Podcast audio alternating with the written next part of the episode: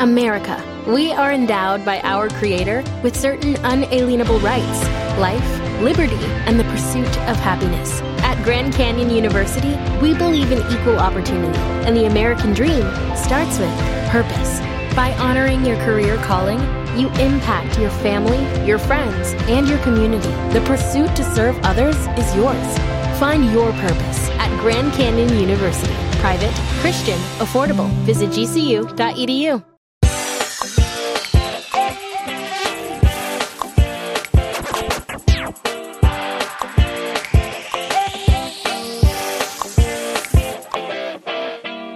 The Walking Dead, Season 11, Episode 5, Out of the Ashes is over, but we are just getting started here on Post Show Recaps. This is not a dream.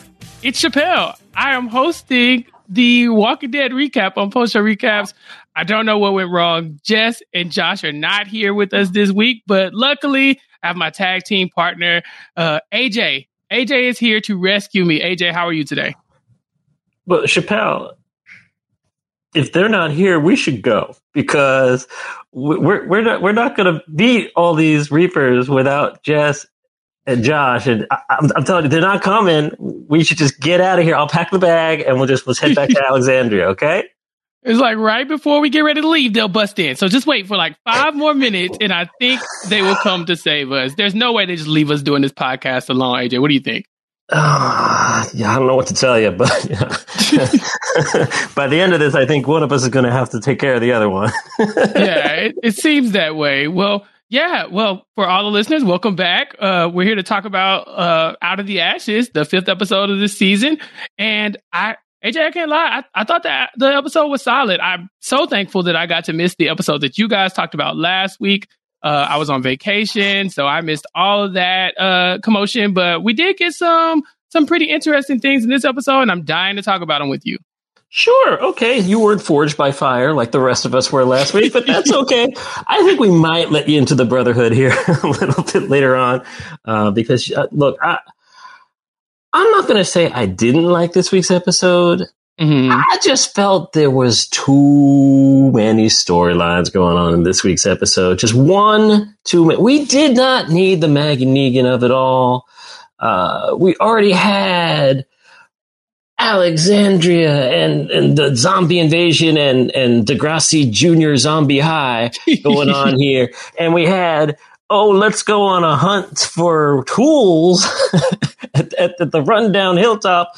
And we had everything that's going on in a brand new community that we're getting introduced to. Oh my gosh, that's interesting. But no, we, we can't stop there. No, we got to follow Maggie and Negan all over the place. Yeah, no, that's a good point. I think you're right. There was so much, so much going on in this episode, and you really couldn't focus on one thing. I let you in on like, here's some inside scoop. Uh, I had to take notes for this episode, and everything is color coded because there were so many storylines to keep up with. Um, the stuff about the Commonwealth seems very interesting. You would think you would give us a lot more information about that and kind of maybe focus on that storyline with the fun cast that we like so much, but instead they wanted to give us a little of this, a little of that, a little here, a little there, and it was a lot to digest. Um, but did you have a favorite storyline of the ones that we uh, we watched this week on this episode? I mean, uh, like you said, the Commonwealth to me is just the most interesting storyline going on. Uh, I'm not going to lie, I'm a little frustrated with the whole mystery of it all. Mm-hmm. I, I get that you know, it's it's an eight episode third of a season here, eleven A, and we don't want to like have everything come and happen like too soon. We want to like, build a little suspense with it, but I just can't really put wrap my head around what the end game is for this subterfuge, which is clearly subterfuge now. I mean, you called it way early on. Clearly, this is not Stephanie. yes. Yeah. I'm not, I'm not going to even get into the fact that uh, that apparently in the credits she was originally listed as decoy Stephanie, and then they changed it in the credits. In the credits. that's how you. That's how you do a spoiler. Like yeah, I know on the, Costa on the IMDb, like it, said, it said, yeah, it said decoy Stephanie, and then they erased it, erased it, erased it. Just said Stephanie.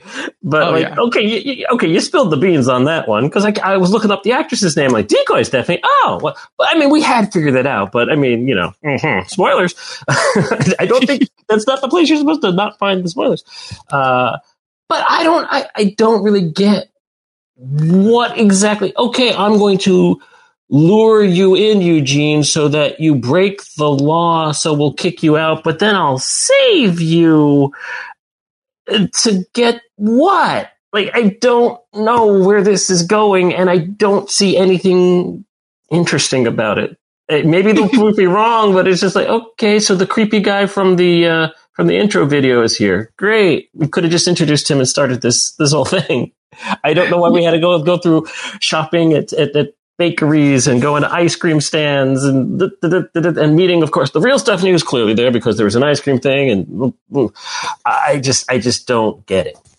Yeah. Oh, no, AJ, those are great points. I, I, let's just dive into the Commonwealth storyline then. Okay, we we pretty much start that line of story with just this weird commercial that's like the orientation video of the Commonwealth, and they're showing they have sack races and community and ice cream trucks and bicycling and kite flying. And it's like where where are you people? Like this, they said there's fifty thousand people in this in this town in this in this community. AJ, these people have just been living in bliss the entire time, just completely just unbothered by all the things on the outside world. Is that what they want us to believe?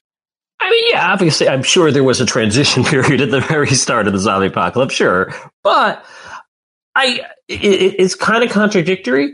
Like you show the video, and your first impulse is like, "You got enough time to make this stupid video, really?" But then again, you even though it's full of propaganda, and, and you don't buy a word of it, you have enough time to spare and make this video. So yeah, things are probably pretty good here.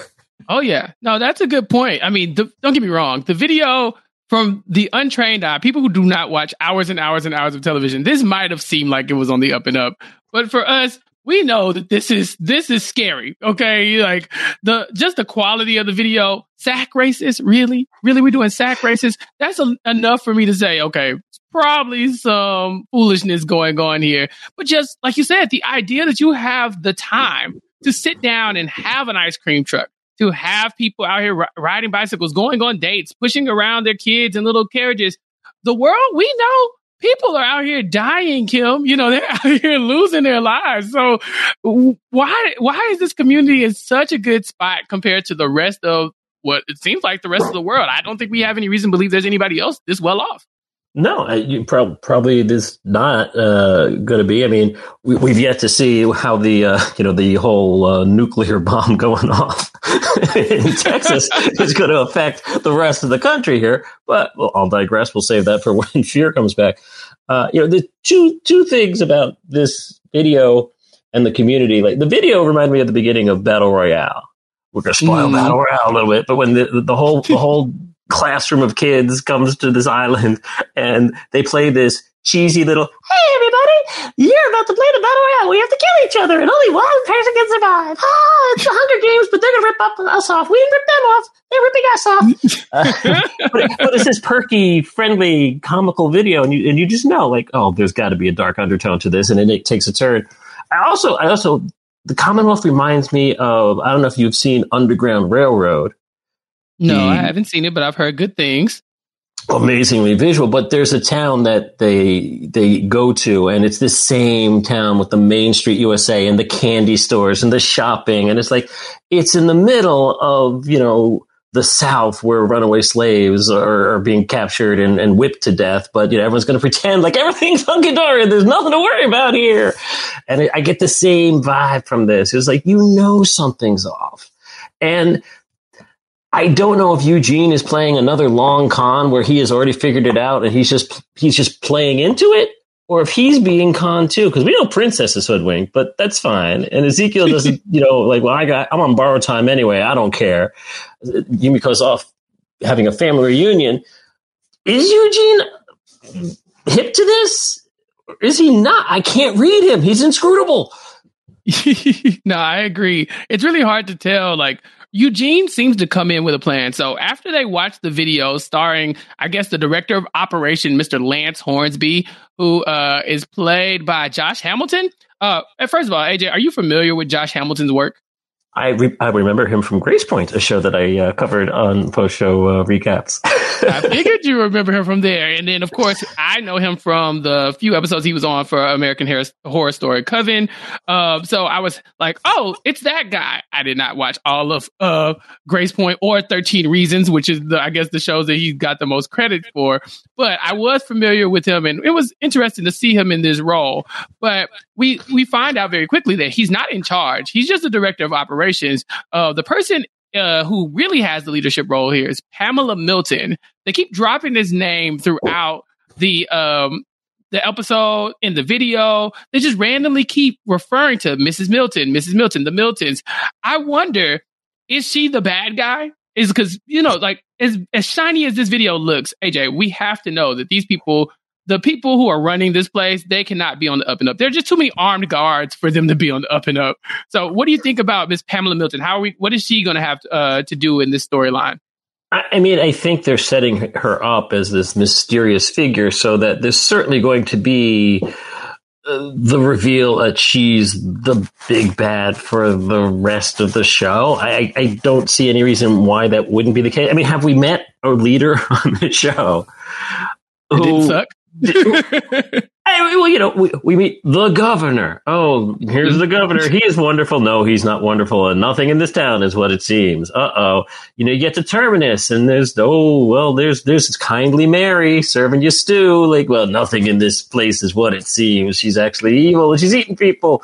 Like, you know, every single time we get, I, I guess the one difference was Alexandria, where uh, we've got a plan for the sorghum and the wheat, and it's wonderful here. I, I guess, yeah, it wasn't. Uh, it wasn't horrible.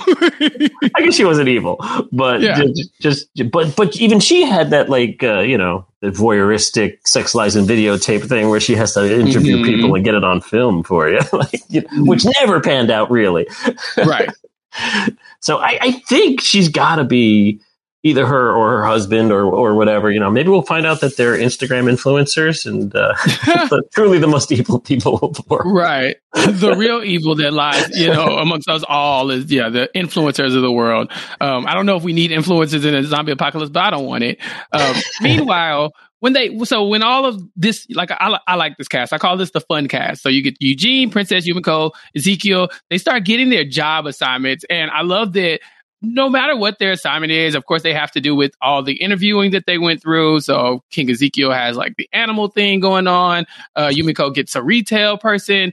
But Eugene's not worried about all of that. And so this brings me back to what you were saying earlier with Eugene being hip to it. He's saying from jump, the goal is to go back and help our friends. We are not supposed to be staying here. We are not supposed to work. And I understand Eugene. I felt this in my soul because work is ghetto.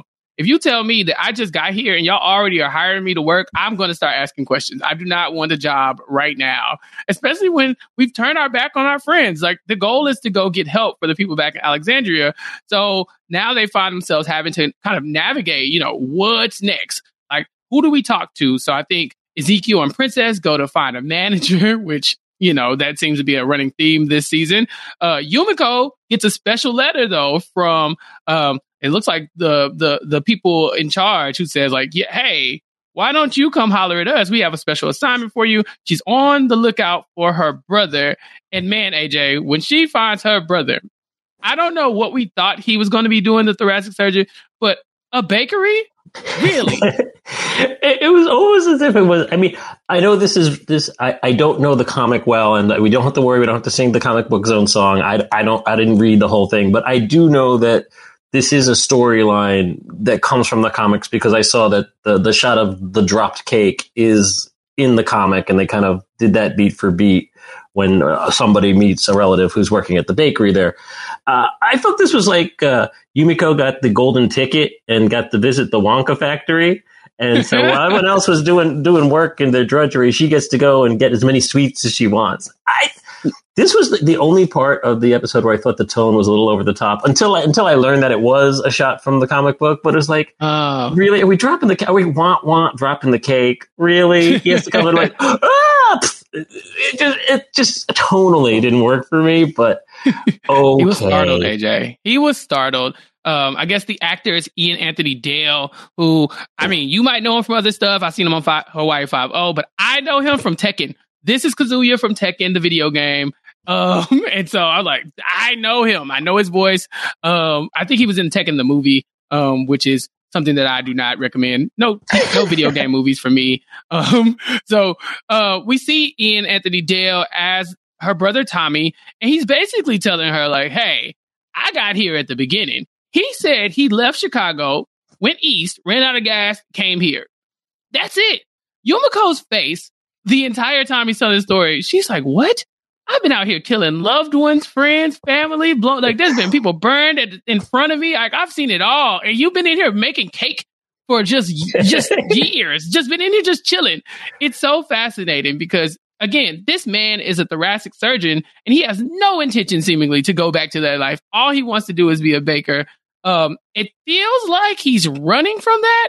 You would think in all their interrogation that they do that they would have found out about this past that he had and maybe put him to work in a field that is a little bit more um, helpful uh, than a bakery. No, no disrespect to the bakers out there, but you know, if you have a surgeon in a, jo- a zombie apocalypse, I assume that could be beneficial.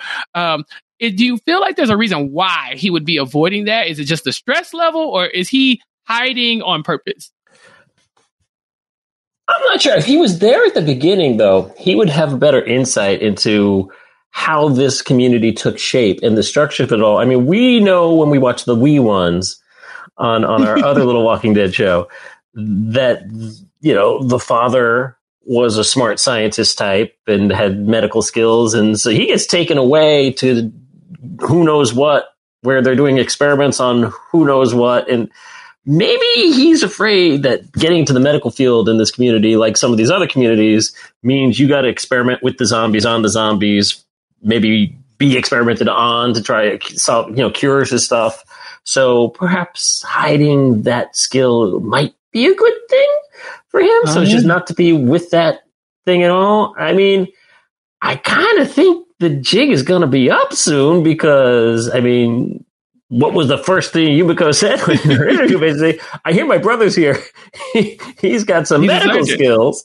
right. They're like the baker. No, no, no, no. He he makes a good souffle, but make no mistake, he does not. No, he doesn't know anything about surgery. Like you know, uh, I I agree with you. Like if he has a cover, it's being blown right now. But I have to wonder. In this community, 50,000 people, I'm sure they have an infirmary, if not a hospital. There gotta have been like a wanted ad for people with any type of scientific background. And this man's just been hiding out as a baker. I can't imagine that they would be very happy to find out that he's been hiding this skill when people are dying. You know what I'm saying? Like the the point is that once people die, they turn into zombies. So if you have someone who can help prevent death, don't you want that person on I mean, again, no disrespect to bakers, but they are actively killing us with sugar. and so you would think we probably want to employ him in a different area. No, you don't agree? I, I have I have my new creation, temporary death by chocolate. to get chocolate wasted, you have a chocolate overdose. Look, things like that can happen. These are, these are things that worry me. Um, but I, I do think that if he's trying to stay uh, hidden, this is the jig is up. Like you said, uh, Yumiko is go, she's going to blow his cover, and it's going to happen. Uh, and that's just par very for the course for just for any any time any of our heroes go into any community.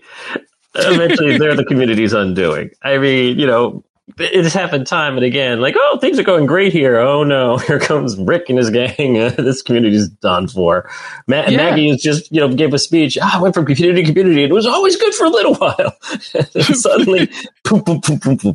So uh, yeah, I I wonder if Eugene might be.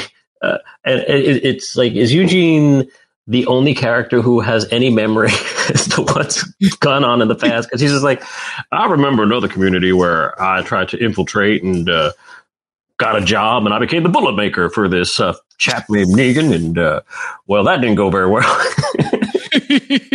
yeah. Eugene is always saying the thing that everyone seemingly forgot. Um, but yeah, in, in this world, it looks like the our heroes are not the heroes of everybody's story. You know, like uh, Maggie's basically the angel of death. She just shows up in communities and burns them down. Um, and so th- this is par for the course, like you said. Speaking of desserts, though, you know, we go from the bakery to the ice cream truck, and I guess this is a source of intrigue where we were talking about uh, decoy Stephanie. So we get Eugene at the ice cream ice cream truck with who we believe or we're being led to believe is Stephanie, unless you read the credits. Um, they go and they get their ice cream, but he does encounter another woman played by the actress Margot Bingham, and who is credited with the voice of the original Stephanie. I think I think we've done it, AJ. I think we've got to the bottom of this.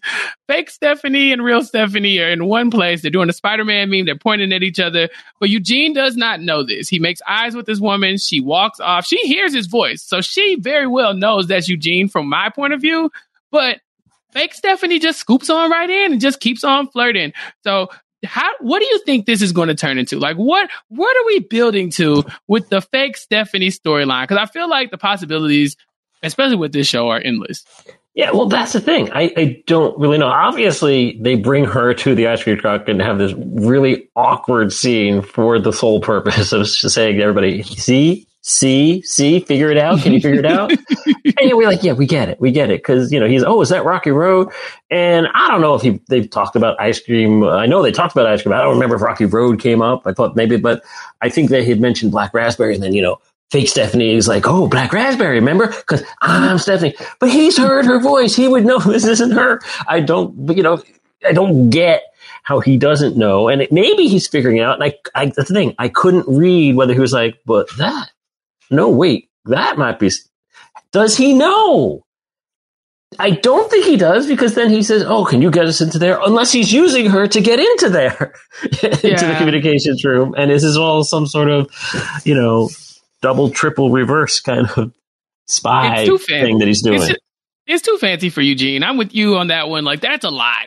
I, I I probably lean toward believing that he is bamboozled here because he does later on say like, "Hey, I'm here on a mission," and he tries to get fake Stephanie. He says, "Hey, we got to get to the radio."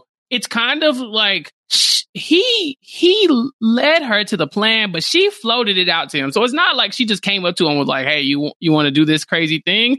You, it was Eugene's plan, but you know they go in there to like they infiltrate the communication room because apparently there's so much red tape in this town that you can't get anything done within five weeks. Uh, and so they go into this amazing looking train station, honestly, that they've repurposed into. Yeah, I guess they're like, yeah, like this. This is amazing. I was like, the, this place is immaculate, but they've repurposed it. They have their communications room in there. They go in there to use the radio, and of course, they end up getting caught. And so that's when I start to ask the question: Okay, like, is this the setup? I, from my point of view, it looks like they were leading Eugene to radio back home. Maybe they're going to try to track and find out where home is. Uh, you know, because it's very convenient that decoy Stephanie um, leads him there. They all get arrested for you know a number of different reasons, apparently breaking entry, uh, trespassing, using government equipment. You just name it. They threw the book at him. Uh, but Stephanie gets booked separately because she's a citizen and um, she has rights that they don't have. They just they just popped up here. So the removal of Stephanie from all of this these ramifications and you know these problems that they're going to have from using the radio is what really got my wheels turning on. Like was this a setup from the beginning? Is stephanie trying to get him to you know maybe identify the location of alexandria and where his friends are through using the radio? And so that's where my mind went. Are you thinking along, along the same lines? Yeah, I think certainly they wanted him to make the call. And mm. they wanted to make sure that when he called back, in this safe space with the, his girlfriend, quote unquote, that he would reveal his true intentions. And, you know, the, I don't think it was a long enough communication for that. But it wasn't like ah, we're in. yeah. It wasn't that. It was. It was more just like, hey, is that you? Are you? Hey, Rosita, is that? Oh my goodness, what happened there? Are you guys okay? Oh yeah, we won the war, which is just mind boggling because how long ago does that those are those episodes with Alpha Beta feel? And he's like, yeah, I was like last week, like what? the Yeah. timeline it just it just blows my mind. Like, oh yeah, he doesn't even know the war is over because he left before that all that, that happened, and that was just a couple of weeks ago to them. Uh, Yeah. crazy. But caught me off guard. It did. It caught me off guard to hear that part about the war. I was just like, well, I thought we all were caught up on that, but obviously, you know, time is a flat circle, all that good stuff. like it's just it does not exist anymore, especially in the zombie apocalypse. I honestly I don't know what like they jumped in and stopped them too soon. If the Mhm. plan was to listen to information, so like I don't get it unless they say, "Oh, we heard enough. We know he's on the on the level." Maybe, Yeah.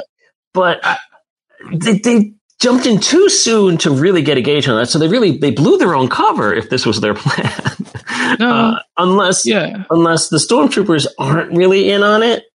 It, it and so you know they're just they oops we we screwed up and now they're gonna have to oh well I'm gonna have to step in myself as you know the man in charge who's not really in charge and offer you a sweet deal to avoid being kicked out and now you work for me ha ha ha ha ha ha ha ha you know, I, I just I don't I don't need every week to be like, okay, they're the bad guys, bang, bang, bang, shoot, shoot, shoot, chill, axe, axe, axe, arrow, arrow, arrow. But uh, I don't think I need five weeks of intrigue either. oh yeah. No, no. that's, not what I watch the show what- for. That's exactly what I was getting at too. Yeah, the, this the the idea that every episode is kind of like a like eyebrow raise. It's like things aren't what they seem. Like that should be like the tagline of The Walking Dead because all the good guys aren't so good. All the people who are there to help you, you don't tr- ever trust anybody. And so this episode is just full of that. It's like what? It's like oh look, it's Tommy. It's Yumiko's brother is he what he seems? Like ooh he's a baker but is he is he really a baker? Oh no he's a surgeon. Like which is he an evil surgeon? Why is he hiding? Every episode has us asking these questions over and over again. And honestly it makes my head hurt a little bit. Um and, and I do agree with you though. I know in all of those cop shows, you know, where the cops are tracing calls, you got to stay on the line for a certain amount of time so we can, you, you know, you know, you're doing your own crime drama rewatch. I'm sure there's some of that going on. Uh, but in Criminal Minds, but you know, um, you got to stay on the line for a certain amount of time so we can pinpoint your location, at least triangulate it. And you think in this primitive world that they're living in, it's nice, but it's still very much old fashioned. And they don't have the technology to just trace a radio signal within the little two minute conversation that Eugene had uh, back at, uh, with the people at Alexandria. So I, I I don't know what to think, honestly. I thought like that was the setup, but if that's the case, why did y'all arrest him so fast? Yeah, it, it, it doesn't really make a lot of sense. And I'm sure, I'm sure next, maybe not next week, but in two weeks, because I, I don't know, if, I don't know, never know from week to week which storylines they're going to squeeze into an episode. But uh, I assume we'll we'll get to the, the, the new quests they've been sent on at the end of this episode. I'm sure we'll follow that one. But I think for me, let's just get on with it. Let, let's let's get on with okay. Hey, this was you know right next episode. This this was all set up. Which we were testing you, and and your story checks out because you know we heard your call and we we heard that you know you you were really looking for help and uh, you know we're on your side and Milton is the bad person here and we need your help to fight Milton because there's factions within. Oh, Okay, you know, I, I can deal with that a lot more than just the whole something's wrong here and we're just going to paint this picture that it's happy and no, nothing's wrong. It's all in your head because no one's buying that. Yeah. And and now you have my mind racing because I'm wondering now if the goal is just to get them to commit a crime so that now you can hold them hostage for committing the crime, right? So they they broke this law. You know, they like I said, they broke five laws in one to use this radio signal and get no information. They got absolutely nothing for them, but they led them to do this. And now Stephanie leaves us with the most ominous words like, "Oh, um, you might not get banished for what you did, but you gotta pay. You gotta pay for what you did. And that could be where the, the setup is to send them on this journey, right? Like, well, since y'all are criminals now, you have to do what we say, or we're gonna banish you. And now we're gonna use y'all as like our splinter group to go infiltrate whatever nefarious thing is going on or to carry out these tasks for us, but they had to get them to break the law first, so they would have they would have that over their heads. I'm thinking that's what they're going they're going for, just based on the conversation you and I are having. Yeah, I mean that would be wonderful, except for the fact Eugene doesn't really want to stay there anyway. so he'd be like, "Oh, well, yeah, this is a big mistake, a waste. Of, this is a mistake, a waste of time, and she's not what I thought she was going to be. So I'm going to head on back to Alexandria, help my friends." I mean, you know, maybe it, it's. I mean, obviously a little difference because because they there's blackmail for some of them, right? Like, you know, mm-hmm. hey, Yumiko, there's your brother. We'll hurt your brother if they wanted to go that route. We can hurt your brother uh, hey, Ezekiel, we actually happen to have uh, some doctors here who can help you with your life threatening illness. Um, maybe one particular doctor who's, uh, you know, we, we're short one guy who's really good with a knife. I don't know if we if, if we found that particular type of surgeon who's really good with a knife and maybe icing, uh, I'm sure that's I'm, oh, I'm sure that's not going to happen at all. But you know, they can hold things over Ezekiel's head and Yumiko's head, and your princess is just nuts. So. no, I'd like to stay. I yeah, like the no. guy with the pretty eyelashes. yeah, can we can we talk about that for just a second? So, of course, Princess uh, is the decoy. Well, not the decoy Stephanie, but she has to stand guard while Eugene is uh, carrying out this task with fake Stephanie, and they're using the radio. Uh, Princess is outside trying to guard into the door to make sure uh, our head stormtrooper Mercer doesn't walk in and blow their cover. Uh, of course, we do find out that they do get in, but in the meantime, Princess is flirting with him in a way, I guess, to kind of distract him. She compliments him on his body, which I mean, he's covered in armor, so I don't know if that was the nest like that was going to work. But then she even's like, "Hey, you have some really nice eyelashes," and um, he also gave her her her dollar bill back that she that he'd taken from her when they were interrogating them. So I saw some sparks. I don't know if this is fan fiction. Was I making this up, or were they were they staring at each other just a little too long? I, I felt like they were. I felt like there was trying they were trying to establish some chemistry between the two of them. I think this is one of the situations where Princess was absolutely making it up completely just because she she had no idea how to stall this guy because she's princess and he's like a big stormtrooper. And she said the first thing that came to mind but i honestly think that as soon as she said it out loud she convinced herself she, it was true. I think she fell in love with him as she was distracting him. And mercer had like uh, okay, uh, yes, they, uh, I'm going to go now. yeah, it's like thank but, you. And he and he's, he's puzzled by her. Uh, yeah, I think something could happen there. Absolutely. Um, why not? Uh, right. I mean, look, if we're going to spend time with, uh, you know, Enid and Carl rollerblading down the highway, uh, we, we, we could do something here with them. Maybe a three legged race together. Oh, yeah. yeah, in, in, this community, probably they're like rolling that like hula hoop down the street or something. I don't know. Um, yeah, that was interesting. I I did want to point out one more thing from this storyline. I thought it was uh kind of fascinating that Mr. Hornsby, who we uh who we lead, we're led to believe has some type of clout or rank, comes in. He's like, release them, release the prisoners, and they're like, no, and he goes, Oh, okay, well, hold them here for now. I'm going to be back. And I'm thinking, well, who, who is in charge here? Like, we know the Miltons are in charge wherever they are, Pamela, wherever she is. But I thought Hornsby had some type of power. What was his reason for busting in there just to get shut down? I mean, he's going to go find Mercer.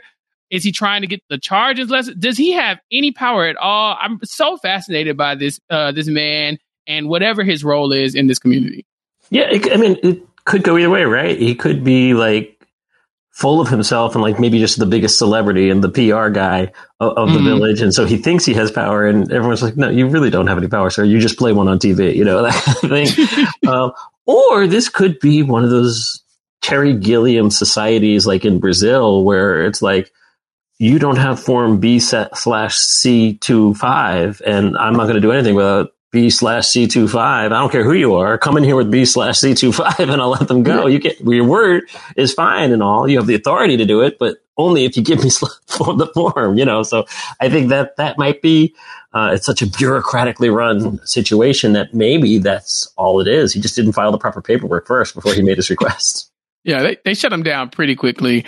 Um, and that's kind of it from that storyline. Like you said, there's a bunch of them that we have to get into, but I mean, this one was full of ice cream, uh, some flirting going on. And I guess we could talk about the next group. Um, I do want to talk about flirting. I want to talk about the darkest timeline, Maggie and Negan in the forest. I, AJ, I, I keep saying the word flirting. You know I'm going to be angry the longing looks at each other. It it's getting I don't like it, AJ. I don't like it. Are they trying to set us up with a, a will they, won't they on Maggie no, and Negan? No, no, I don't think. No, I mean, no. I, no. It's AJ. I you saw it. You saw them in the house. She's like, "Where are you going?" I'm taking this back to Alexandria. They push, they shove, they stop, they stare. And then boom, Father Gabriel walks in. I'm like, there wasn't an angry, I'm going to kill you stare, AJ. What was that? I'm, I'm hoping it's just that they really do see each other as people who have pretty much gone through the same life struggles in the apocalypse where they were good people they did bad things they recognize that they've done bad things and you know, I think Negan is just a little bit further along in the process where it's like, I can live my with myself having done bad things, and I will continue to try and make up for those things. And even if I don't get there because I did really bad things, mm-hmm. that's still what I'm going to do. Whereas I think Maggie's still in the, I'm still doing some bad things. I'm going to let a guy die in the subway car and not open the door. I'm going to still do bad things. Um, but I, I, I think Maggie sees what she is now. And when she sees Negan, she goes, Oh, I'm Negan before we stop the saviors. Like I, mm-hmm. I, I'm turning into Negan and I don't want that. And he's he's also the beacon of hope that I can get out the other side and still be a good person, but I can't recognize that he's the good person because of what he did to Glenn. Um, so it, it's it's I think it's it's a real struggle there. I also think it's like you said before, like there's this mirror of all the storylines, uh, uh, which is can people change? Can a good person become a bad person? Can a bad person become a good person? So, you know, you're having all these suspicions uh, about, you know, well, is Yumiko's brother a bad person? Could he really be a bad person? Or, you know, and here it's like, can Negan really be a good person now? Maggie's Maggie's struggling with that because like he is helping me. Um, mm. He's making sense. I mean, he always made sense. That was the one, that was the one thing that was cool about Negan is like as horrible as, as his actions were, he told the truth. He was a straight shooter. You know, that's why he and Carl got along so so well. You know, uh, so I don't know. I don't need. I, if they go romantic, it's over. Like I, I, rage, I, I will rage quit. Absolutely. Yeah. Had they kissed, you would have been doing this podcast alone this week. Oh no, Had, I would not have shown up. it would have been a wrap.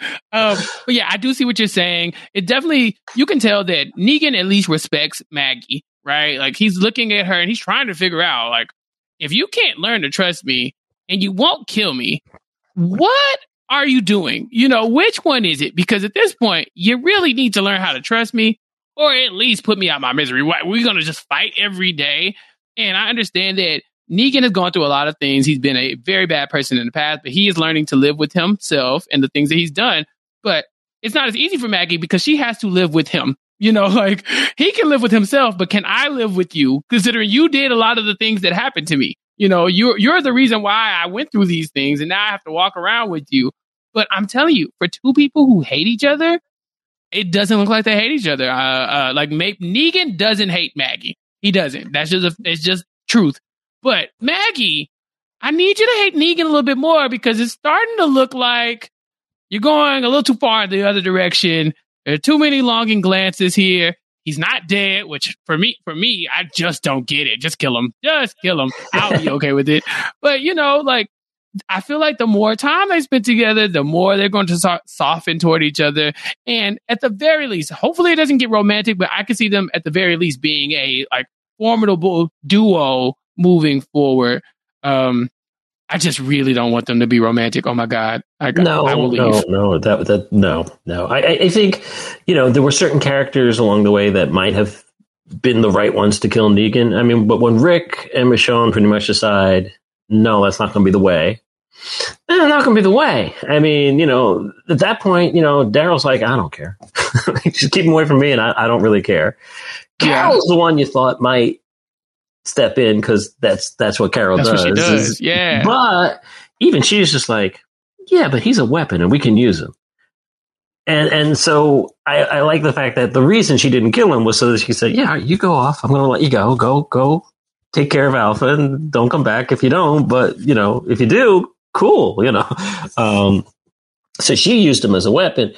Maggie was the only character who who made sense to come in and just go, oh hell no, it's over, and no one would have said boo. No, everyone would have been like, you know, maybe Judith would have been would have been upset for a little bit, like you just can't come in here and do it, you know. But she didn't do it, and the longer right. she doesn't do it, then it becomes like, well, you can't do it now. Like yeah. the, the statute of limitations is running out for you, especially the number of times she's going to save your life on this trip. You know, first he didn't save you, and you said he didn't save me. He's like, yeah, and you were trying to kill me. Like, yeah, you're right. You're right. Yeah. and then it's like, and now he, now she saved him. He saved her. They're fighting side by side. AJ, it's, you know, romantic. It's it's, a, it's romantic AF, and I don't like it. It's too much saving uh, each other. Oh, yeah. It's Jalad and Darmok at Tanagra. uh, listen, I just want to know what she's waiting on, right? So, like, does she just feel like she needs him for to for additional protection, or does she just not have it in her? AJ, give it to me straight. Does Maggie have the guts to kill Negan? I think if she had just if she had encountered him uh, and they had stayed at Alexandria and she had seen him anywhere near talking to, to Hershel and like, you know, like, you know, getting up in his grill at anything, she would have killed him on the spot. I just think mm-hmm. at that point, at that point, yes. I think the longer she's around him, the more she realizes I kill him, I become him. And yeah. I just think that's the only thing that's stopping her is that because she just sees, she goes, I, no, I kill him, I become him. And as long as she's got a kid, then she can't become him that, that in her mind. Full Negan. I, I, I, that's what I'm thinking. That's the only thing that makes sense to me because, quite frankly, she should just come in and just go, uh, "Yeah, oh, Negan's still alive." Oh, excuse me for a moment. and as I was saying, yeah, exactly. And the sun comes up tomorrow, and nobody, nobody like flinches. Nobody misses him. Maybe Judith a little bit, but overall. This is a victimless crime. um, so I don't know why she hasn't done it, but we will see. I just, AJ, just know I I won't be here. If they kiss, I'm out. Y'all gonna have to come find me. Come find me in Texas with the with the nuclear bomb. I'll be on Fear the Walking Dead waiting for you guys. No, if if if the only way it is okay is if they kiss and then someone with a W on their forehead walks in and, and someone the mascot goes, Oh, Negan's dreaming. Then it's fine. now Maggie's dreaming it out. I still have issues, but if Negan's dreaming it, all right, well, he's Negan. Come on, Maggie, don't let us down. Um, yeah, so that pretty much wraps up that storyline. I mean, it just left them waiting. So they end up linking up with Gabriel and Elijah at the rendezvous point in that house. They're still waiting on Daryl and Frost to get there. Um, they know the other guy is back at the church. Um, they've lost a bunch of people. Duncan's dead. Um, you know, so here we are. We just have to wait for the rest of the group to meet up, and then I guess they'll go back to Alexandria. And speaking of Alexandria, uh, back at Alexandria, we see that Judith and the kids are there playing. Um, they're doing combat techniques. This is shortly after the walls of Alexandria have been uh, knocked down by the walkers, and we kind of see, uh, I guess, Aaron stepping into the leadership role in this episode and trying to make sure that, all right, he's been saying that the walls were coming down been saying like food is important, but who's going to stop the zombies from getting in? Well, guess what? They're here now. The zombies have gotten in. They're eating people, and now Aaron and the crew have to uh, get rid of them and repair the walls, all while babysitting their kids. Um, this storyline right here was a lot for me because I wanted to focus on either Alexandria or the quest that Aaron and them go on, but we can't do either of those things because they split our attention between Aaron, uh, Carol, um, who else was it? Um, uh, Jerry. Uh, what, Jerry and uh, the the the the Alpha's daughter, right? Um, yeah, they, Lydia. Yeah, Lydia, that's who it was. Yeah, they all go on their mission to Hilltop to go get some additional supplies to try to find food. Apparently, horse just it tastes bad, but it just you know, eats itself because they're tearing it up. Um, and so they're off on this mission to get more supplies, hopefully find something. They get to Hilltop and there's nothing there. I mean, it's just burnt down. Um, it's ransacked. You could tell someone's been there. And in the meantime, at Alexandria, the kids are just hanging out. And so we have these two storylines happening at the same time. AJ, did you care about either one of them? No. Uh, the, the, look, I I love Judith. Uh, the scene where she, you know, where she stands up to the bully kid, and you know, he says, you know, your mom left you, mm. and she's not she's not coming back, and but she's something wrong with you. And I mean, that cuts twice. That yeah. cuts twice because she didn't know her real mom, and you yeah. know, and then there's Michonne, and you know, dad's not around, and Carl's not around, and she's all by herself, and you know, her crying, she kills it. She kills it when she's sad. Her, old, you know, and then she comes home and the bullies have torn up the handprints that she and Carl had made before Carl uh, wrote his notes and, and died. And again, she's like, "Did you guys do this?" Like, mm, baby gonna cry, baby gonna cry. it's just like, oh, breaks my heart. Breaks my heart. It's not this show yeah. No. Or if it's a show, it's just a day in the life of Judith and we focus on her for an entire episode and see what the kids are up to. I'd be fine with that. But there's so much going on with her and it's in such piecemeal. Who are these douchey kids who think it's okay to poke at a, a zombie kid through the wall? It had to be a kid zombie that they're poking at through the wall. Yeah, it was. They were bullied. Really? They, even in the zombie apocalypse, they bully people. They bully kids. They bully, you know? bully the kid zombies too. Like, but it's like, zombies. like, what kid grows up look, I get that there are some people who remember the old ways and the old days. Dark and, ages. you know, they, oh, you know, we, have gotten rid of most of the people who are like, uh, you know, oh, the zombies can be our friends. like, you know, mm. That was the mm. first couple of seasons. And like, no, no, they can't. Or, you know, let's put the zombies in the barn because maybe they'll come back to life someday. No, oh, no, Hershel. No, no, we're not doing no, that, Hershel. Hershel. Nope. But now we're at the point where these kids have grown up in, the, and maybe maybe I can see. Look, they they've had it easier than most because they've been in the town their whole lives. Some of these kids, the original OG Alexandrian kids, perhaps have grown up here. They've never had to go on the road and, and endure the things that some of these other people have done. And yeah, even on the show, are the zombies really the biggest threat anymore? Not really. Not it's, really. It's only if they broke, break through the wall at night when you're not awake and suddenly mm-hmm. there's 50 around you, then you're screwed. But yeah, they, you know, even the like ragtag handful of villagers were able to s- put the wall back up like in like two minutes. So it was, it was, you know, yeah, one of them was eaten, but it wasn't that bad. I just, I just don't get the, I don't get why these kids are doing it. Like, and, and to pick on Judith Grimes of all people, I mean, seriously, uh, I get the hierarchy is a little different now, but do you not know the hierarchy in this village? yeah, this is like the the the the the head of the like she's basically like a junior deputy, you know, whatever she whatever Maggie's rank is, she's got the same rank. Like Judith can she, Judith can hold a town hall meeting tomorrow and nobody would say anything. And also, Judith's caught bodies before in the past. Like this is a little ass kicker. This is Shane's child. I'm sorry, Rick's child, allegedly. you know, like this ain't no normal kid. So for you to want to bully Judith, I guess if you bully a zombie, then I guess you bully anybody. But to bully Judith is a choice because even if Judith doesn't kill you by the grace of God, what's going to stop the adults from getting you once they get here? Like you don't mess with Judith. This is royalty in, in this in this town for sure. Um, I was trying to figure out why they would give us so much Judith content. I mean, to be fair, Judith has been with us longer than most of the cast members. I mean, not the character, I, I, mean, like the actress, but the character of Judith has been around since the beginning. You know, yeah. um, you know, I mean, like aside from Carol and maybe Matt, well, with Maggie and Daryl, maybe I think Maggie was before Judith. Um, but that's it. Yeah, uh, she has seniority over everybody here as far as you know the cast goes for The Walking Dead. So I guess you at some point you do have to give her content. But this is season eleven.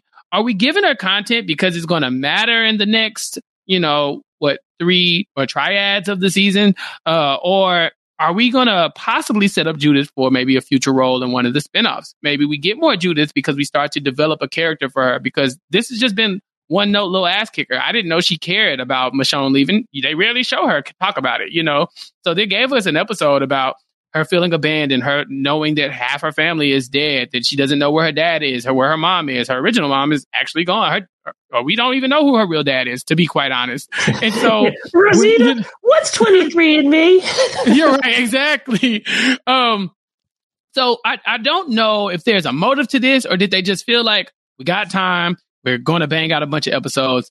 Why not just put Judith at the forefront? Do you see a world where we move forward with the Judith storyline any more than what we did today? I mean, you don't you don't kill her because you want to hold have the opportunity to maybe do a 15 year time jump and you know have it be Walking Dead babies, you know, all grown up, you know, kind of thing. Mm-hmm. Where oh, Judith and Hershel and RJ and oh, all the kids are there and duh, duh, duh, remember the good old days, yeah.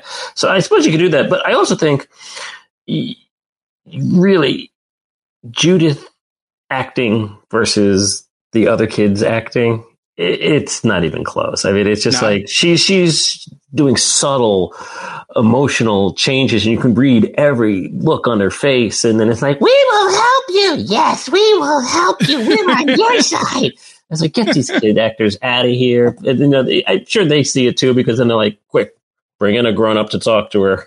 Where's right. Rosita? Oh, look, it's Rosita. Right. oh, look, it's Rosita. Rosita's here too. And Rosita's just like, hi.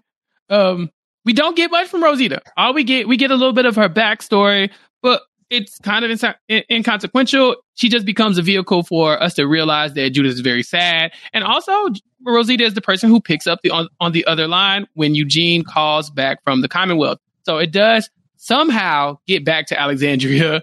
Uh, and they do get the good news that Eugene and them are fine. Um, Eugene, of course, hears about the war before he um, is arrested. And that's the end of that storyline completely. I mean, it was just Judith hanging out with the kids, getting bullied, being sad. That's it. So yeah, that's when you talk it. about and, and giving Rosita a scene too, because she hasn't had much to do anyway. You know, uh, not much use for an explosives expert who only was an explosives expert for one season when they needed her to be. So, yeah, Rosita has so little content this season so far that if Rosita were to die on the show, I don't think I think it, we would be like, oh, okay, you know, like we would come to terms with it very quickly. It wouldn't be a devastating death like if they're trying to ease us into this is the end of the Rosita storyline, then they're doing a good job because I did not care about Rosita in this episode at all. I, I mean, the actress could probably be sitting there going, you know, I could die off screen too, guys. I mean, right. you're not using me. I, it's hard out here. like, get out here, yeah.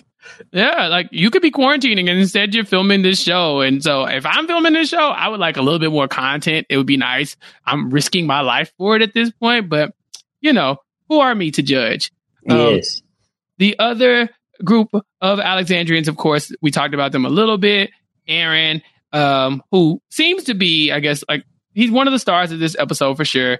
He seems to be at his breaking point. Aaron, you want to talk about Maggie looking at Negan and saying, I'm becoming Negan? Aaron is now a whole different person. This is not, he is a shadow of his former self. Uh, this is Darth Aaron, and he is completely out here um, I don't know if he's driven by revenge or just anger or what, but he has no time for nonsense. They end up going to Hilltop. They find almost nothing. They run into a horde of walkers. When they realize that the walkers are not a horde, they're really being um, herded. And they go and they kill a bunch of them. Bow, bow, bow. Well, of course, the person hurting them is a whisperer. He's wearing his mask. Somehow he survives this interaction, which is fascinating to me you're walking around with a bunch of walkers pretending to be one. All of them get stabbed in the face, but luckily they have the uh, wherewithal to not stab you in the face and just end it all there. Um, so at Hilltop, we have to deal with the this whisperer who seems to be the last of the whis- whisperers. I don't remember his name. I think it was Keith. Um, they interrogate him. He says, I'm all by myself. There's nobody else with me. Don't worry about me. Just let me live. But our group, we've been through this before. We've seen this kind of thing before. We don't trust anybody. They decide to take him down into the cellar, throw him in the cellar, and look. Oh, look, he's lying. Shocker. There's a Shocker. there's like four four or five people down there. They have whisperer mask. They have items from Alexandria. So these are our bad guys in Aaron's eyes, and he's going to treat them as such. Um, his interrogation tactics are probably not above board, AJ, to say the least. Uh, what did you think about Aaron and the way he reacted to, uh, I guess, I wouldn't call these innocent people. I mean, they, just because they are whisperers doesn't make them horrible people, but what do you think, AJ? What is Aaron doing here? I mean, I'm glad they didn't politicize this anymore, mm-hmm. you know, because obviously, you know, United States and Afghanistan and pulling out, and there there is a kind of a parallel here to like, you know, you when a war is over, can you ever trust the people who who are left behind, and which side were they really on? Like, um, so there's there's a little bit of that going on. Aaron is clearly, you, you know, this show. It's kill switch on, kill switch off, and yeah. I don't.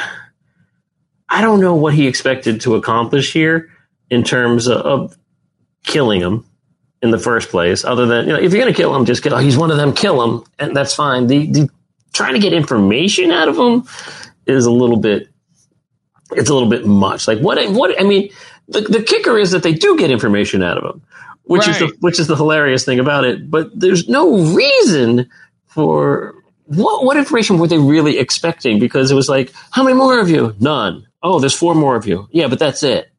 he's not gonna. Like, he's not gonna give what, up. Yeah, what can he say? What can he really say to satisfy them? Like, it's fifty of us in the well, you know. Like, and even he was saying that. Like, what, what, what? do you want me to say? I'll say anything. You know, like, yeah. it, it, it wasn't working. Uh, and I, I, do think they, they missed a very good opportunity for a line there because he's he's got this walker on a pitchfork and he's like holding him like he's like I'll have him bite you, I'll have him bite you, and he bites him in the in the in the hand, and he's like ah, I wish he would have said man can survive without a hand. Show up his, little, his own little arm there. His, his Lannister hand. Yeah, or, or was, was, he wearing the spiky ball hand at that point? Spiky ball hand uh, at that point, which looked really yeah. large for some reason. Just uh, the camera angle is like, whoa, that's much bigger than I remember. Uh, the weirdest thing about this is uh, there's two weird things. First of all, Jerry's going along with it. Mm-hmm. Which was just which was just weird because Jerry's supposed to be fun, Jerry. Protect the king, Jerry, but he's not supposed to be. I'll help you with the torture, Jerry. Like that. That just didn't didn't work for me. I, I just thought it was a little out of character. And who's the one who says no, no, no? We don't do these things. Carol, right. Carol? Look, Carol said, "I've been there. I've it's an, been it's an odd numbered season, so the kill switch is off. Is that what she's saying?" uh, the Carol Morgan uh, kill switch is always on, off, on, off. We deal with this all the time. I guess from this point of view, it was supposed to be Carol is the one who can reason with him because he knows Carol has been in this dark place as well. Um, but I'm with you on this one. Carol is normally like, "Hey, do what you got to do. We got we have things to accomplish, and this person is standing in our way." Like you said, um, he ends up getting bit in his hand. Aaron gives him a chance, like, "Hey, I can amputate your hand. Maybe you can amputate your hand, but they're not going to let me torture you anymore. Uh, and as they get ready to leave him behind, uh, Keith, uh, our whisperer, says, You know, we're all not so bad. We did let your friend live that came crawling out of that uh out of that cave. And they're like, What friend? Like, you know the cave. The cave that Alpha destroyed. You remember your friend? Connie, that's right, her. She just came wandering out of the cave. We saw her the other day. And now we know what's happening next. Connie is alive, or at least was alive the last time Keith saw her. And now we got to go and rescue Connie. But they don't rush off to do it. They get ready to, but I think they convince Carol that we're going to leave in the morning time, which makes sense. Uh, and we're going to go find her. I think she's near the Screaming Cave, which doesn't sound like it's going to bode well for her, um, you know, lifeline. But at least we have that. We do know Connie's out there, and now we have a, a rescue mission on our hands. I don't know how they're going to feed Connie, considering there's no food, but they are going to go find her right now. What do you think about the big reveal with Connie being uh, seen by the Whisperers and still being alive? I mean, it's a weird way to have it happen. Like I said, like I guess what they're trying to, to say here is that you know if you turn on that kill switch. And if you say, well, just because they were our enemy or with the enemy people, you know, they were, they were on the fringes. They weren't necessarily, necessarily fully on board with everything that was going on with alpha and beta. But, uh, you know, uh, if we just kill them, maybe we don't ever heal and don't ever get this information that we really wanted to get. So maybe we'll maybe this maybe this saves Aaron from from going off the deep end fully uh, because he realizes, you know, in retrospect, the other way it doesn't work. He kills them, they don't get the information, and he's just like, ah, kill, kill, kill. Just like, mm-hmm. oh, I didn't kill him, and he decided to help us. Even yeah. after I, even after amputating the hand. So. yeah, I mean, I guess you can take that lesson from this. I really was just more annoyed that like it took all of this. Like, sir, you could have been told us this. Why? What? Why didn't you tell us this when we had you hemmed up with the walker about to rip you apart? Like, what yeah, were you holding on to this information for? From a story standpoint, I, I you know, it, it could have been better if, if it was just like, why, why are you doing this? What are you doing this? I don't know what else to do. I thought that would have been a much more interesting thing. Like, I've lived like this for years and years and years. I don't know any other way. And I'm the only one left. Like, are you really the only one left? And, you know, go downstairs, like, oh, there's four more. Please, I'm just trying to protect my family.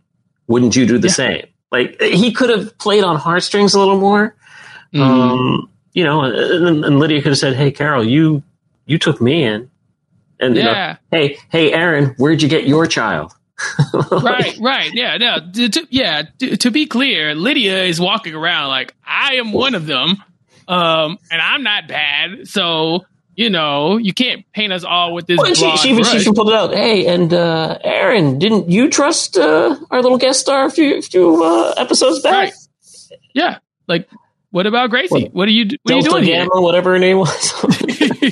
yeah, it's very convenient that now that he's broken bad, um, he can't he can't see the Whisperers as real people. He just sees them as adversaries, even though he's walking around with one, um, basically raising one as his child. There's a lot of that going on. But we do get the Connie news. It's good news. I wonder what it means moving forward for our story because we know that Daryl's girlfriend is back. Dog's mom is back, and Connie is Daryl's other girlfriend. So we've hinted at this love triangle. Do you think we're finally going to get eh, eh, get this love triangle, AJ? Is this the moment we've all been waiting for? I don't know. I I, I, I don't know what they're doing with Daryl. I really don't. I, I don't. I don't understand. We you know we didn't need this whole backstory with dog's history and, and the love affair and everything, and, and they're going through with it. And okay, fine. I, do we need a do we need Connie and Leah ever to be in the same place? No, we really Not don't. Really. I, don't really. I don't need to see. I dispatch of them before, or you know, maybe Daryl brings her along because she's the one uh, member of that group that's worth redeeming. Uh, maybe, uh, yeah, I don't know. I, I don't think we, we we see them together. At least not in this eight. So maybe this is a this is a middle middle uh, filler. We need filler in each eight. So maybe that'll be the the uh, the Love Island. oh no, there, there's already so much filler. Do we really need you, more? You've been at the villa. Meanwhile, Connie like was too, off. it's more like too hot to handle, right? Like the sexy yeah. decoy is Leah, and then Connie shows up. Like, what? What are you doing? Um, yeah, I, I could see us playing with that storyline a little bit, but I mean, it's good news, right? We get Connie coming back, so that's a little light at the end of the tunnel.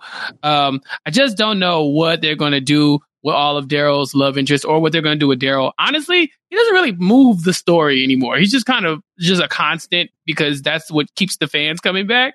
But Daryl's not driving any of this storyline for me. Uh, so hopefully this gives us a little bit more to be invested with for Daryl because I like him a lot as a character when they give him character stuff. Um, you know, it's just a lot of bang bang shoot him up for uh, for Daryl recently, and so I'm hoping that we get a little bit more. Yeah, the the one other thing I do want to point out, which I thought was was interesting, and it it's only in thinking about the episode that I they opened up with Aaron's nightmare, which mm-hmm. yeah, okay, cool. We knew it was a nightmare right away. So you saw the, the wolf, you know, with the W on his head. It's like, okay, they're not still around. so clearly it's a dream and all that. Uh, and there's a flash right before he wakes up. We see Robert Patrick for like half yeah. a second before he wakes up. I thought that was that was really interesting. He's focusing on that whole incident with Robert Patrick. And what do we know about that incident, you know, people who, of course, were told they didn't have to watch the extra episodes uh, are now suddenly like, okay, you bring Leah back, and now you, you're flashed back to Robert Patrick. Seriously, I guess we did need to see it a little bit because you're using it. No, but of good. I like the fact that they they start with that flashback, which reminds you that he and Father Gabriel went through something, mm-hmm. and Father Gabriel went went off, mm-hmm. went ham, and we close the episode with Father Gabriel uh, saying, "Oh no, we're going to wait for our friends, and they're going to show up." And Aaron, on the other hand, is like, "No, let's not rush into anything. Let's let's wait." They're both saying wait, but I think they're saying wait for different reasons. Mm-hmm. I think I think Aaron's wait is is more learning the lesson as I can't turn the kill switch on.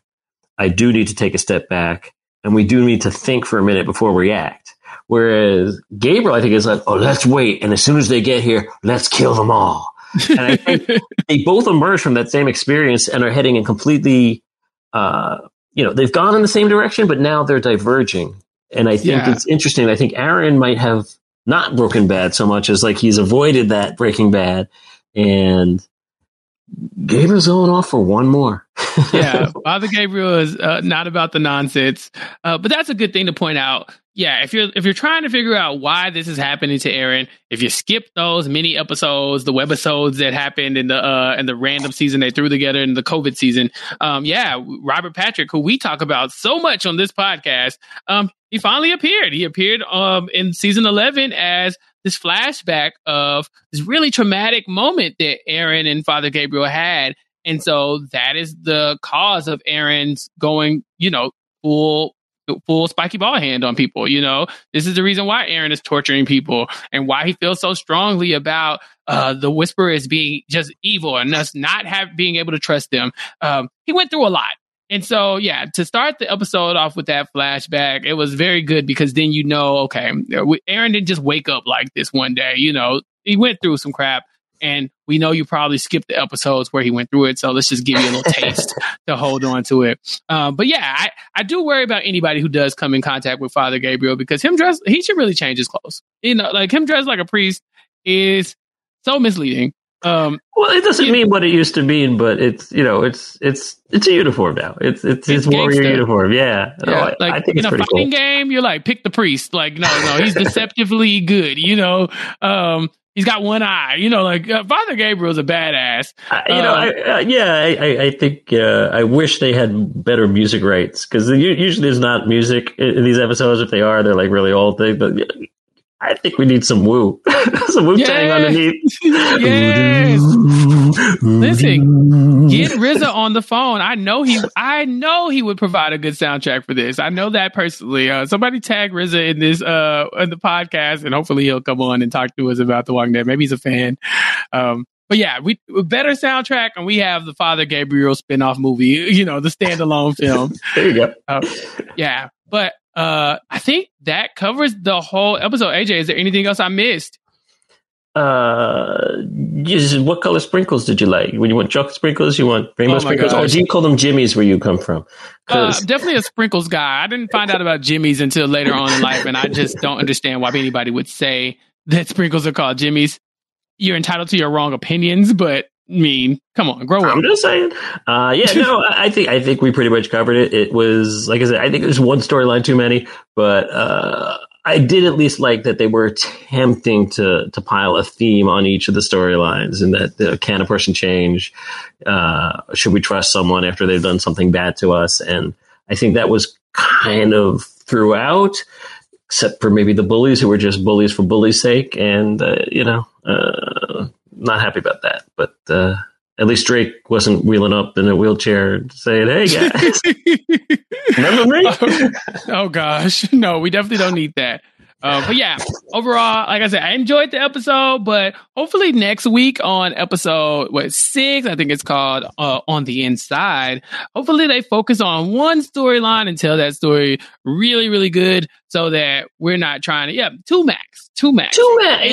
Look, yeah, you, you bring up Connie, let's go find Connie, but also Eugene's on the inside. They're in the inside of the Commonwealth I, yeah. Look, I'm not going to hate if they come back to that joyful storyline, but you know, if we suddenly go, if Rosita's like, okay, we need to start a school here because these kids are out of oh control. Oh no, no, no, no, no, no. I will flip the table. Oh yeah, I could I could see it now. It's been in a whole episode with Rosita trying to teach the kids this newfangled math, um, the common the common math, um, Commonwealth, Commonwealth math. Core. yeah, exactly, the Commonwealth core. Um, Yeah, so I, I don't need that. But yeah, pick two of the strong storylines. Give me more of the Eugene storyline because that's where I'm most invested in. Check in with Daryl. He's on the inside too. That would that that would be like pick pick two and maybe show us one scene at the Commonwealth Daryl, a Connie Hunt, and, and, one scene in the Commonwealth to progress that story at the end to tease us for next week, and then that's fine. Right. We have time. We have time. Y'all are going to stretch this show out for another year and a half. So we got time. Just focus on tell the tell one story really good, and I'll be happy. Um, you know, but we're here for the long haul, regardless. AJ Mass, could you tell the people, remind them where can they find you and what you're up to these days?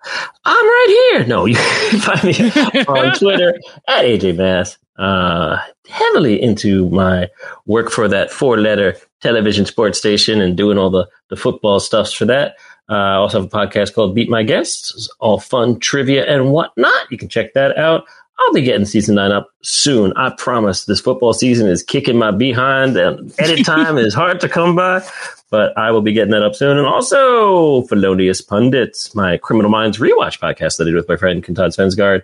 We are in season two. We still got a long ways to go to get to the end of this thing because there's 15 and potentially more reboot, uh, potentially on the way on uh, on the Paramount. So uh, we're we're having fun with it though. We we are having a blast reliving these episodes. Uh, the technology back then in 2006, boy. You don't think technology has changed? It, I mean, it's about as rinky dink as the Commonwealth. Look, for anybody who's, yeah, looking for the Criminal Minds content, for sure, look for the Felonious Pundits and please support AJ in this incredible endeavor that I just, I just pray for him. You know, there's so many episodes of television, uh, but they're having a good time over there. And of course, I'm still waiting on the next season of Beat My Guest because I love it. Uh, I will never be on there. I will always be trying to beat your guest from the, you know, comfort of my home, you know, in the car as I cut the grass, things of that nature. Um, but yeah, AJ, thank you so much for coming and on this journey with me. Hopefully our other um compadres will be back next week when we talk about episode six. Of course, you can follow me on Twitter at Chappell's underscore show. Um, I am always tweeting about TV, if I tweet about football, please ignore it. Um, something just comes over me. I delete those tweets and I apologize about them. Uh, I am not well. ESPN, the NFL, they do me so wrong. If they, if you think they're beating AJ up, oh yeah, look no further than my tweets. I'm taking some L's. Um, and then, of course, I'm still podcasting. So I'm on Silent Podcast talking about the hit show Never Have I Ever on Netflix. Uh, speaking of Netflix, Rob Cesternino and I on Rob Has a Podcast has something up our sleeves regarding Netflix in the near future. And so we'll see what that is later on. Uh, and then we're wrapping up the Big Brother season. So I'll be covering an episode this Friday, the recap of the recap episode for Big Brother uh, 23 as that season winds down. And if you are a Survivor fan, of course, um, recently we covered the top 40. The reason why I wasn't here, uh, Rob has taken on this task of covering the all 40 seasons of Survivor in one year. He started in January with me talking about season uh, 39 as the 40th best season as voted by the listeners of Rob Has a Podcast. And we ended with me talking about the first, the best season of Survivor as voted by the listeners of Rob Has a Podcast. Me, Shannon Guss, and Rob talked about heroes versus villains, and we had a great time. It was a seven hour podcast, AJ. Wow. I survived to tell the tale. And so if you are a Survivor fan, please check that out. Check, uh, subscribe, um, to post show recaps uh, Rob has a podcast, The Felonious Pundits, all that good stuff. Support the podcast whenever you see fit. And if there isn't anything else, AJ, we have to bid these people farewell. Um, goodbye, Avita Zane, all that good stuff. Yeah, I guess Jess and Josh aren't coming, so we waited. We'll take the next second, go back to Alexandria. Yeah, let's get out here. We waited for them, but they didn't show up. All right, take care, everybody. See you next week. Goodbye.